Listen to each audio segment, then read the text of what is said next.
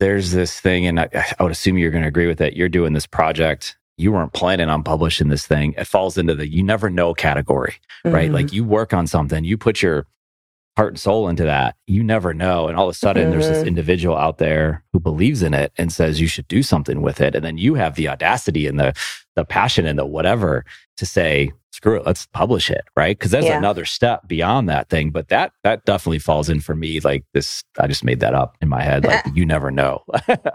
but I do, you know, like having a podcast, you reaching out to saying, hey, let's have a conversation on the podcast. Mm-hmm. I never have this conversation if it's not for this podcast. So that falls into you never know who you're going to meet and the type of amazing conversations you can have as a result of having something like that. So, what was that experience like to say, like, I'm going to publish a book now based off of what? I mean, you take a leap of faith. Everything you do is like you're going into the uncomfortable, right? So, you go into being uncomfortable, you get used to being uncomfortable. Every big change requires you to step out of your comfort zone. Apparently, a teacher of mine, I had seen her, I think randomly a couple summers ago and she was my third grade teacher. And she goes you know how you doing? How you been? And i was like i'm gonna take you home you know like she was waiting for her cab or something. I'm gonna take you home.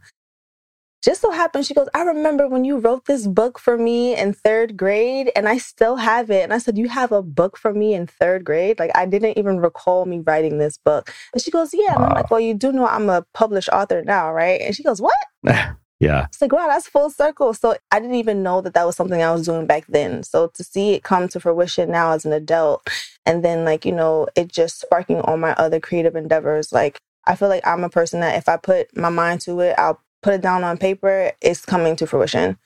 So it's the same yeah. with my daughter. So this is my daughter behind me, right? Yeah. Interesting story. After that book, The Sound of Business, I decided I wanted to write a kids book too.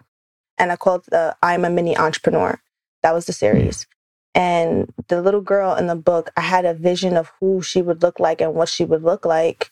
And I published that book in 2020 and then I end up getting pregnant and my daughter came out looking exactly like my character. So it was funny wow. because literally you just never know how these things do and how these things come into play, come into fruition. And it's like I think when people are just given that vision or people are given that that inspiration or that insight, if they act on it, you'll never know what can come from it.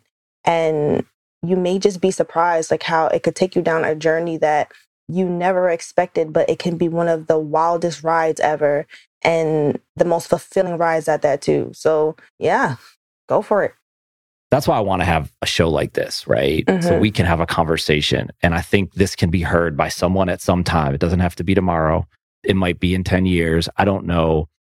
But I think that what you're saying will resonate. And if it's just with one person, like I think that's what you're doing, right? Like you're doing many big things, but if you can get across, I just feel that, right? I, if you can get across to one person and maybe it's a kid and maybe it's a 13 year old that's just like trying to figure some stuff out and they hear you and they're like, yeah, I got this, yeah. you know, or whatever that might be. And they might not know it at that moment, right? It's not like that epiphany we were talking about before, mm-hmm.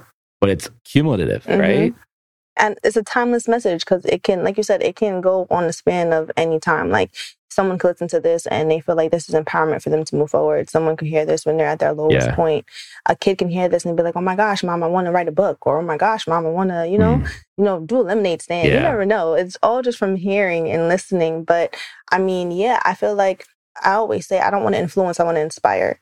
And at the end of the day if i can just touch one person and change or, you know, help change the perspective or mindset of one person, if I can be a guiding light to one person, that's one person out there in that world who can probably change masses. And if I was able to do that and help in that, be an instrument in that, then I did my part.